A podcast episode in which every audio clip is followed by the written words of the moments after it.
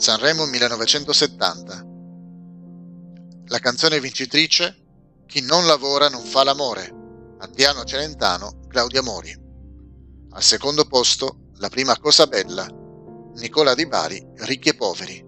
Terzo posto, L'arca di Noè. Sergio Endrigo, Iva Zanicchi. Sotto il podio, quarto posto, Canzone blu. Tony Renis, Sergio Leonardi. Quinto posto, Eternità.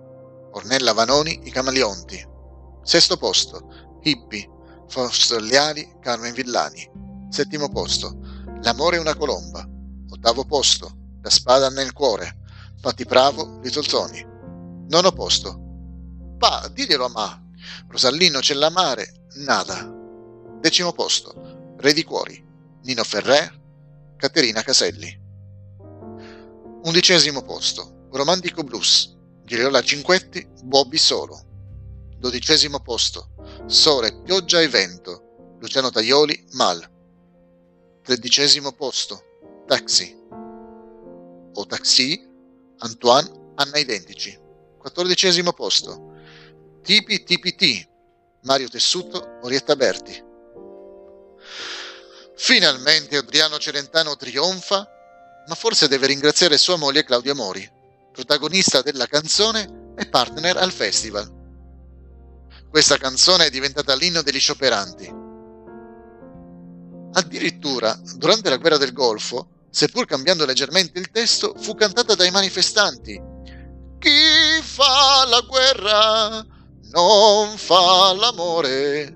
Durante la prima esibizione della canzone, Adriano finse di non ricordarne il testo, il più furbo fra i cantanti italiani.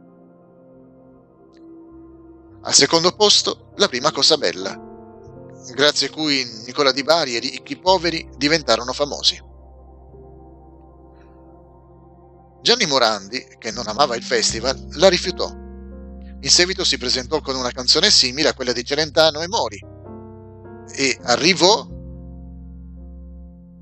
lo scopriremo in un prossimo podcast. Scopriremo prossimamente anche quale fu la risposta a Re di Cuori, Un'altra canzone stupenda fu L'Arca di Noè, che si fermò al terzo posto. E che dire di eternità?